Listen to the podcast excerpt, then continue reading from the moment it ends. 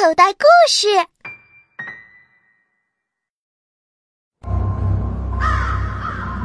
哥，你知道吗？地底下住着妖精、巨人，还有食人怪。哇哦！瞎说，地底下是矿藏、土层和岩浆。咱俩打赌。啊，蛇！水桶妹，不要过去，那边是死胡同。啊！下文明啊！少年们，欢迎你们来到地下王国。儿童系列小说剧《少年冒险王之追寻地下矮人国》，根据彭虚洛的同名小说改编。主播：陈辉，导演：在群。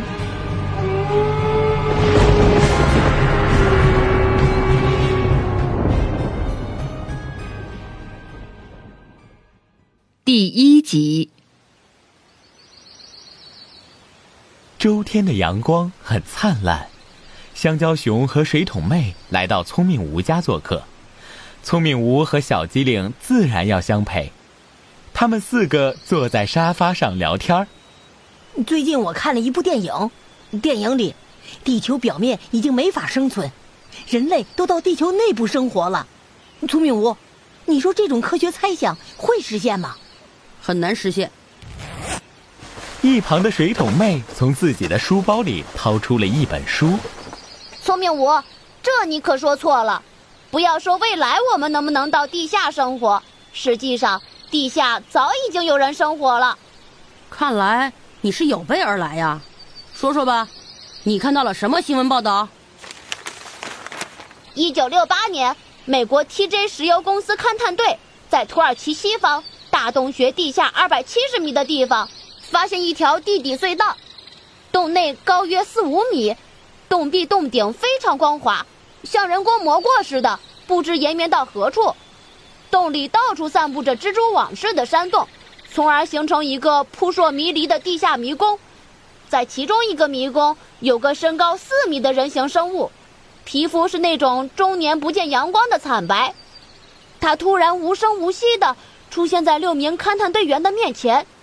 在手电光的照射下，他眼睛发出像日光灯般的光芒，并发出轰隆轰隆的吼声，其声浪竟然震到六名勘探队员，他们根本无力抵抗，有一人当场遇害，五人受伤并侥幸逃出。还有吗？当然有。一九零四年，加利福尼亚州卡斯特山脉中。一个叫布朗的采矿者发现了一个巨大的洞穴，洞穴的墙壁上有黄金铸成的盾和从未见过的物体，上面还画着奇怪的图画和文字。还有，在几年前，挪威天文台教授拉金也曾看到过地下王国。一次，他正要回办公室时，突然发现，在霞斯塔山附近，闪起镁光灯一般的强烈白光。他吃惊地用望远镜一看。霞斯塔山腰竟然出现了具有东洋风格的建筑物，那里住着身穿白衣、腰系金黄皮带的矮人。他们从岩盘隧道通过霞斯塔山的火山口，走到隐藏在地下的王国。所以你相信地下一直生活着某种生物？聪明屋，虽然我没有亲眼看到过地下王国，但我也坚信地下王国的存在。他们或许还掌握着高于我们人类的科学技术，说不定在地球上空频频出现的不明飞行物就是他们的杰作。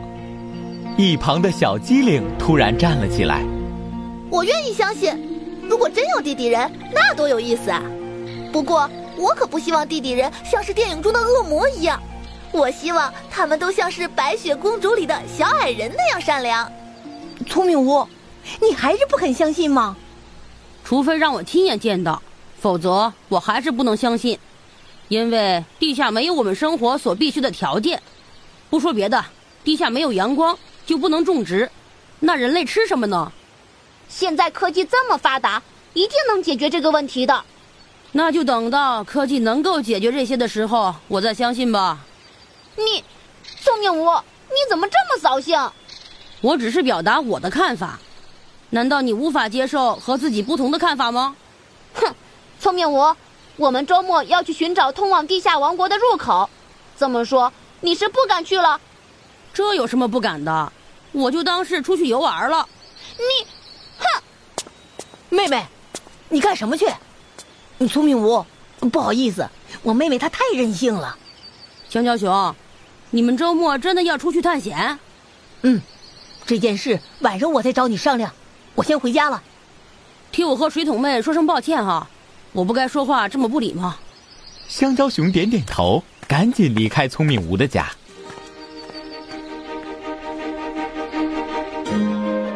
很快就到了，少年探险队员们每个人都背着一个鼓鼓的旅行包，坐上了开往郊区的汽车。在城市的近郊有一座荒山，稀稀拉拉的松树孤苦伶仃地站在山上。天有不测风云，过了中午，天上乌云密布。竟然下起了大雨，真是不像话！我专门听了天气预报，预报说没雨，这怎么说下就下呀？天气预报应该改为天气猜想，属于相声栏目。你就别抱怨了，咱们都没带雨具，还是赶快找个山洞避雨吧。哥，你看，那边是不是山洞？小机灵，还是你的眼睛厉害。香蕉熊，快，那有个山洞。聪明无他们互相搀扶着跑进了山洞，好在他们身上穿的都是冲锋衣，有很好的防水效果。该死的天气，把我的头发都弄湿了。我这里有毛巾，赶紧擦一擦。哎呀，这山洞里是什么味儿呀？好腥，好难闻。我也闻到了，好像是从里面传来的。香蕉熊，明白。聪明无和香蕉熊用身体挡住小机灵和水桶妹，防备着山洞里的突发状况。山洞外的雨越下越大，从山洞中向外望去，天地间一片白茫茫的雨雾，而山洞中似乎也弥漫着白雾。聪明无，要不要进去看看？见到聪明无点点头。香蕉熊迈开步子，慢慢的往里走。他和聪明无的手中都有手电，只是他们并没有立刻打开。两个人慢慢向里走，光线越来越暗。当两个人看不见彼此的容貌时，他们很有默契的同时打开手电。啊！一条五彩斑斓的毒蛇。粗大的身体盘成一团，头高高的昂起，吐着猩红的舌头。泥土完全被鲜血染红，几根白色的骨架散落在红色的泥土里。这简直就是人间地狱！聪明无和香蕉熊完全被惊呆了，他们几乎同时摔倒在地。哇水桶妹和小机灵也被惊吓的坐在地上。恐惧爬满全身，四个小孩子只能坐在地上发抖。时间一分一秒的过去，那条蛇竟然一动不动。更加可疑的是，这条蛇竟然能一直保持着昂头的动作。聪明无，这什么情况？这条蛇是不是瞎了？按理说，蛇都是近视眼，可是我们刚才已经叫出声了。它应该是听到了呀，趁着他不注意，咱们赶紧跑吧。别，我们一动可能就被他发现了。又过去了十分钟，香蕉熊觉得支撑自己的胳膊已经麻木了，他再也坚持不住，双臂一软，整个人仰天倒在地上。香蕉熊一倒，聪明无他们三个也全都倒了。吃了我吧！我再也坚持不住了，小机灵，你压到我的腿了，对不起，我的胳膊实在太酸了，我动不了。他们四个在山洞里漫天抱怨，可是巨蛇依然保持那个动作不变。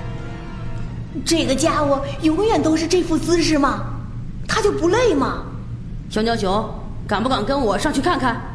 你敢我就敢。聪明无和香蕉熊各自从地上捡起了一个石头，站起身，两人互相看了一眼，然后一起把石头丢向巨蛇。石头打在蛇身上，弹落在地上，蛇居然依旧一动不动。假的！紧绷的神经终于松弛了下来，两个人大步的走上前，在巨蛇的身上摸了摸。这是蜡像，难怪这么逼真。水桶妹、小机灵，别害怕，这是蜡像，你们来看看。小机灵和水桶妹这才敢走过来，亲手抚摸巨蛇。蛇是冷血动物，而这条巨蛇的身体竟然有一点点温热。水桶妹甚至用手指甲挖了一小块下来。哎，还真是蜡像哎！我还是第一次看到蜡像，简直和真的一模一样。水桶妹，你干什么呢？你知不知道一个蜡像有多贵？你怎么能搞破坏呢？啊，对不起，我我只是想确认一下，我再粘回去。香蕉熊，你说的不错，每一个蜡像都要经过很多道工序完成。很珍贵，可是为什么会有一个蜡像摆在这儿，一个荒郊野岭的破山洞里，而且还把场景布置的这么恐怖？这是有人在恶作剧，别让我知道是谁！哼，如果让我知道，我一定让我哥打得他满地找牙。为什么不是你自己打，是我？你是我哥，当然是你了。等等，水桶妹，你说什么？我说他是我哥，怎么了？前面那句，我说我要让我哥把恶作剧的真凶打得满地找牙。恶作剧，对呀，恶作剧，这条巨蛇一定是有人故意放在这里的，目的就是把误打误撞来到这个山洞里的人吓跑。怎么会有人这么无聊？这不是无聊，一定是这个山洞里有什么不可告人的秘密。香蕉熊，帮我把蜡像向前推一推。好嘞。聪明无和香蕉熊合力把蜡像巨蛇向前挪动，可是事情并没有像聪明无料想的那样，巨蛇的背后是山洞的尽头，什么也没有啊，山洞到头了，或许有什么机关呢？我们找一找。哪有什么机关呢？香蕉熊边说边坐在一块大石头上，石头被香蕉熊一坐。竟然向下面陷了进去。聪明无的面前，两道石门缓缓打开，一个黝黑的隧道出现在众人的面前。天哪，聪明无，你都神了！你怎么知道这里会有密道？香蕉熊，是你神了！你竟然找到了机关！聪明无探头往通道里看，可是他什么也看不见。那是一条直通地下的通道，就像是一条深不见底的楼梯，一直深入地底。聪明无运了运气，钻进那个秘密通道。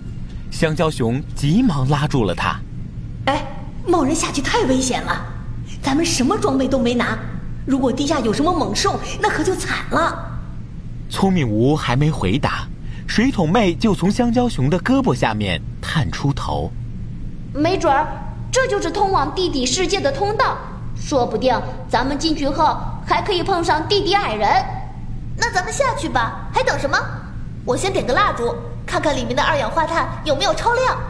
哎呦，我们的小机灵长知识了，连这个都会了。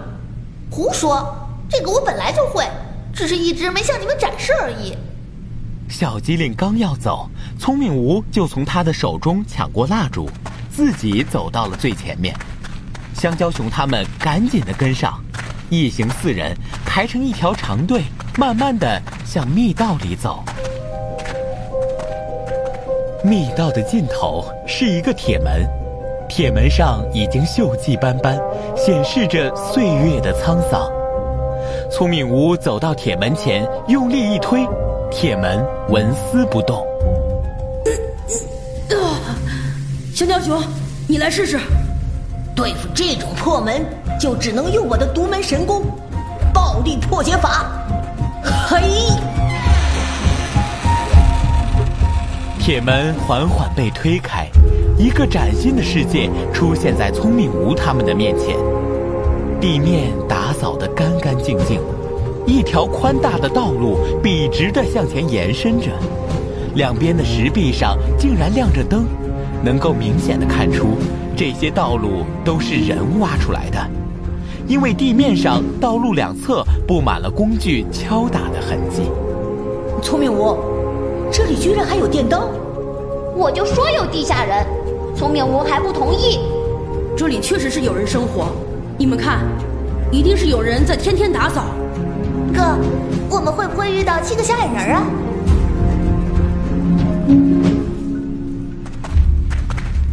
四个小伙伴互相拉着手，一边上下的打量密道，一边向前走。走了一段路之后，密道。分为了三个岔路，出现岔路了。聪明屋，咱们该选哪条路？还是用排除法吧。我们一个一个的试，注意做好标记。一旦发现危险或是死路，我们就原路返回。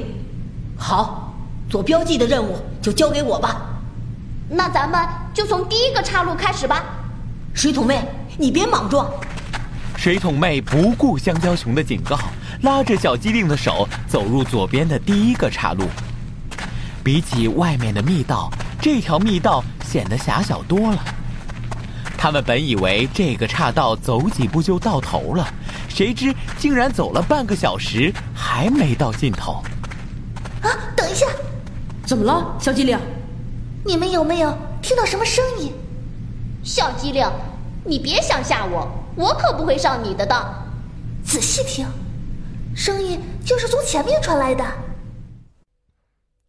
小朋友，你现在收听的内容来自口袋故事 App。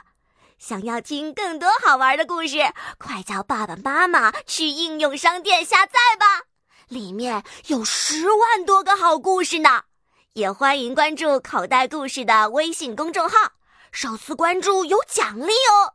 记住，搜索“口袋故事”就可以找到我们啦。